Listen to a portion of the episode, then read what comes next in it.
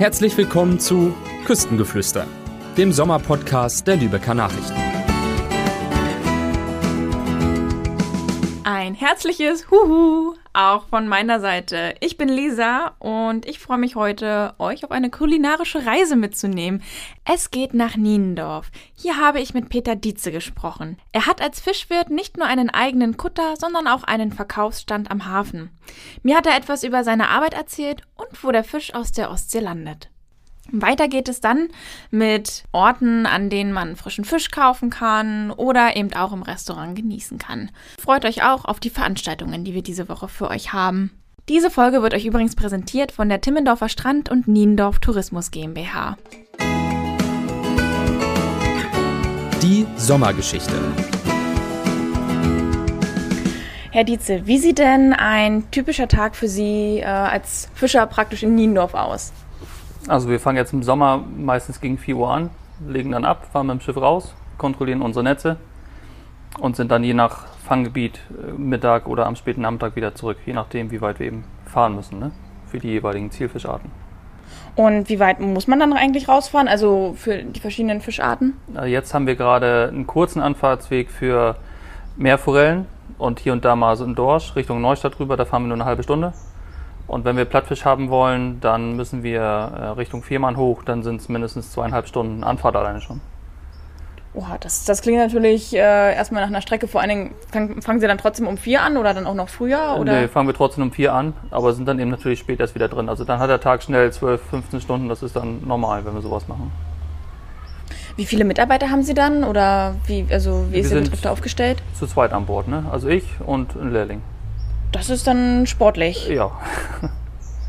Welche, also welche Fangmethoden gibt es eigentlich? Ich kann mir nicht vorstellen, dass es einfach nur stumpf Wasser, äh, Netz ins Wasser werfen ist. Nee, also zum Beispiel für den Aal äh, setzen wir Reusen ein, also ein passives Fanggerät, wo der Fisch dann selber in solche Fangkörbe reinschwimmt.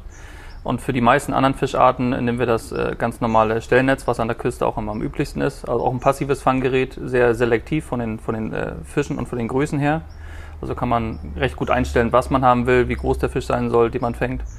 Und im Winter, wenn es denn die Fänge zulassen, das muss sich dann wirklich lohnen, können wir, wenn wir wollen, auch das Schleppnetz verwenden. Aber das ist wirklich nur zwei Monate im Jahr, wenn ein Fisch im tiefen Wasser auch wirklich in Mengen vorkommt, weil der Spritverbrauch beim Schleppnetzfisch natürlich sehr hoch ist. Ein aktives Fanggerät, was man dann hinterher zieht und das braucht natürlich jede Menge Energie.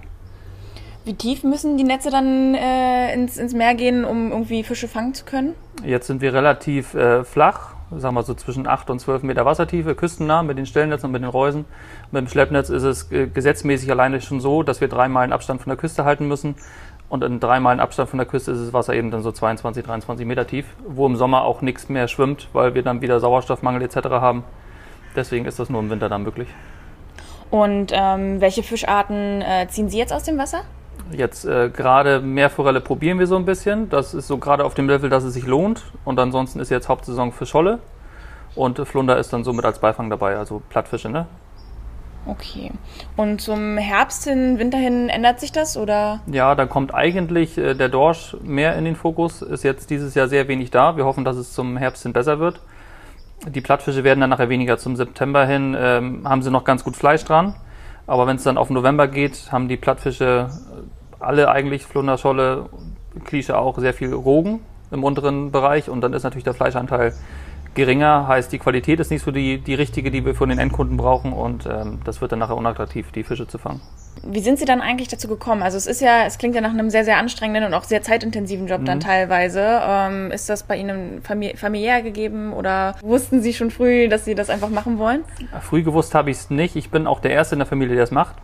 Alle haben gesagt, ich soll die Finger davon lassen ich habe geangelt als, als Jugendlicher in, den, in der Schulzeit noch, so mit 10, 12 Jahren fing das dann an und irgendwann kam es dann zum Schulpraktikum, wo man dann gucken musste, was willst du nach der Schule machen. Und dann hatte ich ein Praktikum in der Forstwirtschaft gemacht mit einem Freund zusammen, der ist auch da geblieben. Und das zweite Praktikum war dann eben in, in der Binnenfischerei auf so einem kleinen See in der Nähe. Und da hatte ich dann auch die erste Ausbildung am Ende gemacht. Das hat mir dann gefallen und da ist es dann bei geblieben. Das mit den äh, Auszubildenden, das ist ja, Thema Nachwuchs ist bei uns ja immer so eine Sache ich hatte jetzt einen mal gefunden, einmal einen ausgeschrieben, ich suche einen. Der eine, der sich beworben hat, habe ich unwahrscheinliches Glück mit gehabt. Der ist auch sehr, sehr gut, der verkürzt auch jetzt die Ausbildung. Der hört dann schon nach zweieinhalb Jahren damit auf.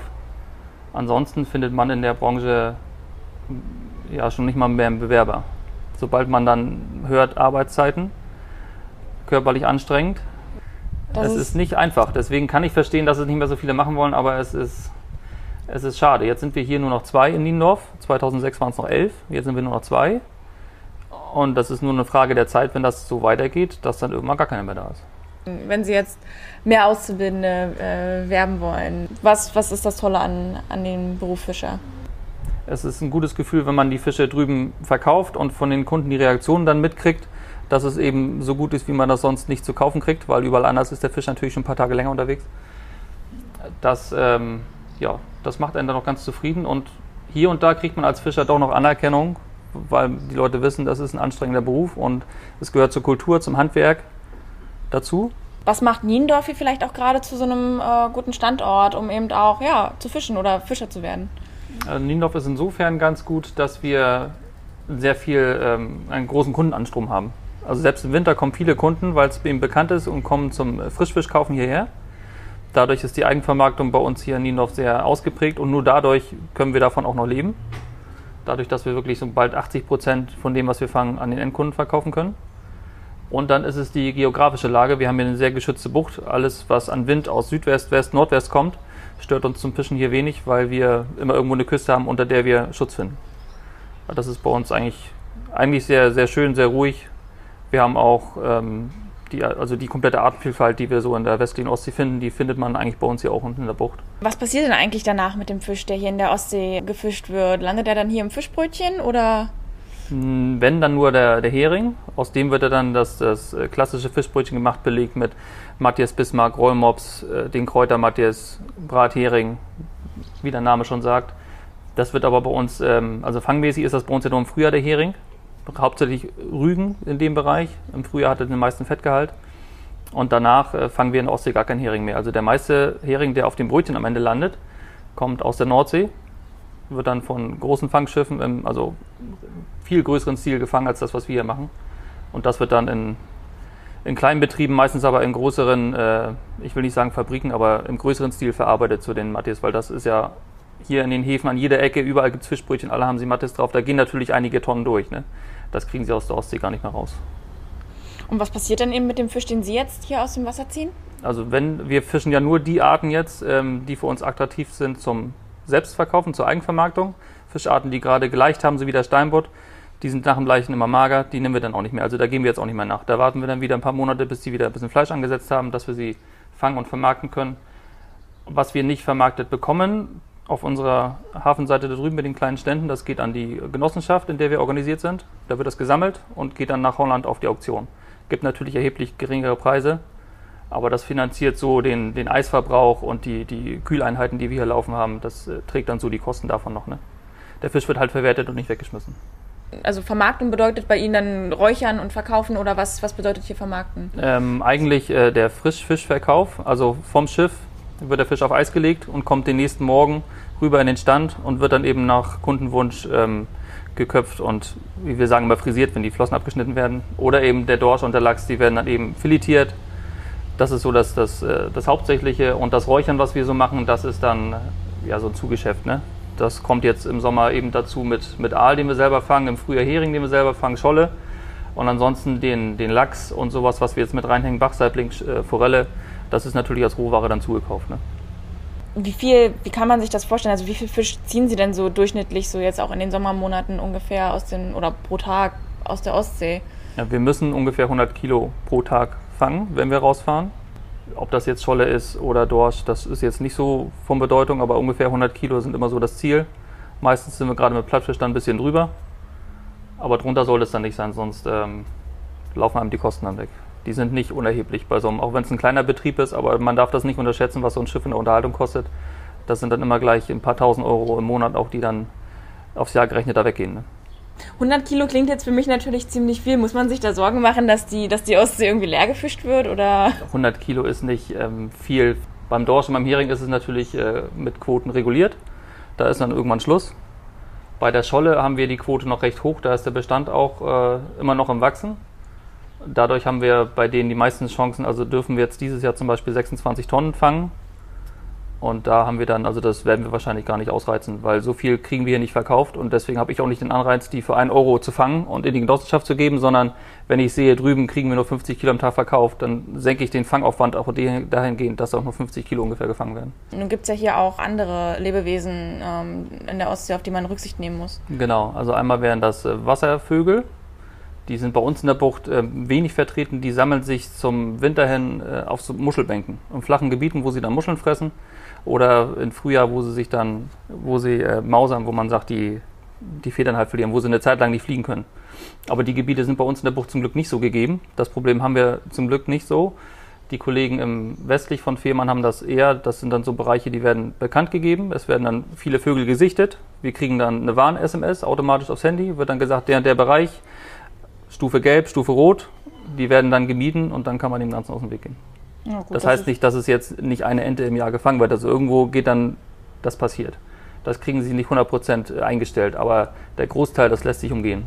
Das andere ist dann der Schweinswal, was ja auch oft in, in der Presse ist, dass dann irgendwo einer angetrieben wird, weil Netz oder von einer anderen Robbe angefressen, wie auch immer. Da haben wir seit ein paar Jahren ähm, sogenannte Pals. Das sind so eine schwarzen Plastikeier, die werden am Netz montiert. Alle 200 Meter kommt ein so ein, so ein Pal an das Netz ran und der sendet nicht Vergrämungssignale wie früher, sondern der sendet in Wahlsprache dem Wahl auch nur, wenn er kommt. Hier, pass auf, schalt mal deinen Echolot an. Hier ist was, was dir gefährlich werden kann. Das äh, läuft über, auch über Fördergelder, die brauchen wir nicht bezahlen. Wir sagen, so und so viel brauchen wir nach den Netzmetern, die wir drin haben. Die werden alle zwei Jahre abgeholt und gewartet. Und seitdem sagen die Forscher auch 80 Prozent weniger Beifänge. Also das ist eine sehr gute Sache. Einfach zu machen, nicht kompliziert und wirkt. aus der Region. Wer jetzt Bock auf fangfrischen Fisch hat, der findet den natürlich an Peter Dietzes Stand Schub den Fisch oder wahlweise auch bei Fischfang von Lars Hauswald, ebenfalls ein Fischer in Niendorf. Entlang des Niendorfer Hafens sammeln sich nicht nur diese beiden Stände, sondern auch weitere. Wer den Fisch nicht selbst zubereiten möchte, der kann natürlich auch einfach in ein Fischrestaurant gehen. Ist persönlich auch meine liebste Option, da ich mit Fisch nicht ganz so begabt bin. Ein Anlaufpunkt in Niendorf ist da zum Beispiel die Fischkiste, eines der bekanntesten Fischrestaurants hier. Andere Fischrestaurants sind zum Beispiel auch Mein Strandhaus in der Strandstraße 65 oder auch Fischwitz am Timmendorfer Platz. Ansonsten gibt es Matjes, Brathering, Bismarckhering, Backfisch, Fischfrikadelle, Krabben, Räucher oder Strimmelachs auch to go im Fischbrötchen. Und hier an der Küste wird das Fischbrötchen wie kaum irgendwo gefeiert, habe ich persönlich das Gefühl. Denn äh, hier wird diesem leckeren Kulturgut sogar eine eigene Straße gewidmet. Die Fischbrötchenstraße. Sie verläuft zwischen Rettin über Timmendorfer Strand und Niendorf bis nach Lübeck-Travemünde und geht an ganz vielen Fischbrötchenstationen vorbei. Man kann sie wunderbar mit dem Fahrrad erkunden oder auch auf direktem Weg eine der Fischbrötchenbuden aufsuchen. Ansonsten habe ich jetzt noch ein paar Tipps für euch, wie ihr beim Essen eines Fischbrötchens möglichst wenig oder sogar gar nicht kleckert. Dafür lehnt euch am besten erstmal vorsichtig nach vorn. Es ist egal, ob ihr steht, sitzt. Gut, im Liegen werdet ihr ein Fischbrötchen vermutlich nicht essen, aber selbst dann lehnt euch nach vorne. Sichert auf jeden Fall den unteren Teil des Fischbrötchens mit eurer Serviette ab, damit auch wirklich nichts rausrutscht oder ihr die Soße nicht auf die Klamotten kleckert, was auch immer, ne? Sichert es ab und habt am besten noch eine zweite Serviette zum Hände- oder Mundabwischen parat. Am besten winkelt ihr dann die Arme schön an. So, ich habe mir sagen lassen, 70 Grad Winkel soll perfekt dafür sein. Und dann könnt ihr es auch schon genießen. Zum Fischbrötchen sei aber noch gesagt, nicht nur wir essen sie gern, sondern auch die Möwen. Deswegen oberstes Gebot, wenn man sich ein Fischbrötchen gekauft hat, rettet es vor Möwen. Haltet die Hand drüber, macht was auch immer. Der Ausblick. In Kooperation mit der Stiftung Naturschutz Schleswig-Holstein finden ab heute die Mehrerlebnistage in Niendorf statt. Ähm, dafür stehen zum Beispiel zwei Themenzelte auf der Niendorfer Festwiese bereit. In einem geht es um die Artenvielfalt des Lebensraums Ostsee und im zweiten um Meeresverschmutzung durch zum Beispiel Lärm und Plastik. Darüber hinaus gibt es für Jugendliche zwischen 10 und 16 Jahren auch die Möglichkeit, an Bord der Aldebaran, einem Medien- und Forschungsschiff, ähm, ja, Gewässerforschung praktisch live zu erleben im Sailing Lab. Dort werden zum Beispiel Plankton und Sedimentproben gesammelt und über dem Mikroskop oder Binokular ausgewertet. Bis zu sieben Teilnehmer ähm, sind möglich und eine Mitsegelvereinbarung von Erziehungsberechtigten darf dann natürlich auch nicht fehlen. Das Angebot ist komplett kostenlos, genauso wie das Beach Lab. Hier kann man zusammen mit ausgebildeten Meereswissenschaftlern den Strand in Niendorf erkunden und erfahren, warum die Ostsee ein ganz besonders schützenswerter Lebensraum ist. Auch hier werden wieder Proben gesammelt und ausgewertet. Kinder unter 14 müssen bitte von Erwachsenen begleitet werden. Hier beschränkt sich die Teilnehmerzahl auf 15 pro Veranstaltung. Die Themenzelte werden täglich von 15 bis 21 Uhr zugänglich sein, außer am Samstag, dem 31. Juli. Das Beach Lab findet täglich von 10.30 Uhr bis etwa 12 Uhr statt und das Sailing Lab immer samstags und sonntags von 10.30 Uhr bis äh, 13 Uhr und von 15 bis 17.30 Uhr. Die Mehrerlebnistage in Niendorf gehen noch bis zum 1. August. Wer sich lieber etwas mehr bewegen möchte, kann sich natürlich auch bei den vielfältigen Sportangeboten am Timmendorfer Strand und in Niendorf austoben. Hier gibt es zum Beispiel Yoga, Beachvolleyballtraining für Anfänger und Fortgeschrittene oder auch Zumba. Diese Tipps sind jetzt natürlich alle nur auf das schöne sonnige Wetter ausgelegt, was wir jetzt am Wochenende und auch in der kommenden Woche haben werden. Äh, am Samstag könnte es noch etwas windig werden, trotz 24, 25, vielleicht teilweise auch sogar 26 Grad. Am Sonntag kann es allerdings regnen. Dafür haben wir euch aber mal die schönsten Indoor-Spielplätze hier in der Region rausgesucht. Schaut dafür gerne in die Show Notes. Dort findet ihr auch alle anderen Verlinkungen zu Veranstaltungen und Internetseiten, die wir genannt haben. Freut euch auch auf unsere nächste Folge. Die Travemünder Woche ist, wie ihr sicherlich schon mitbekommen habt, ja heute gestartet und wir haben uns einen sehr erfahrenen Segler an Land gezogen. Zwinker. Na dann, man hört sich in der nächsten Woche. Ciao! Diese Folge wurde präsentiert von der Timmendorfer Strand und Niendorf Tourismus GmbH.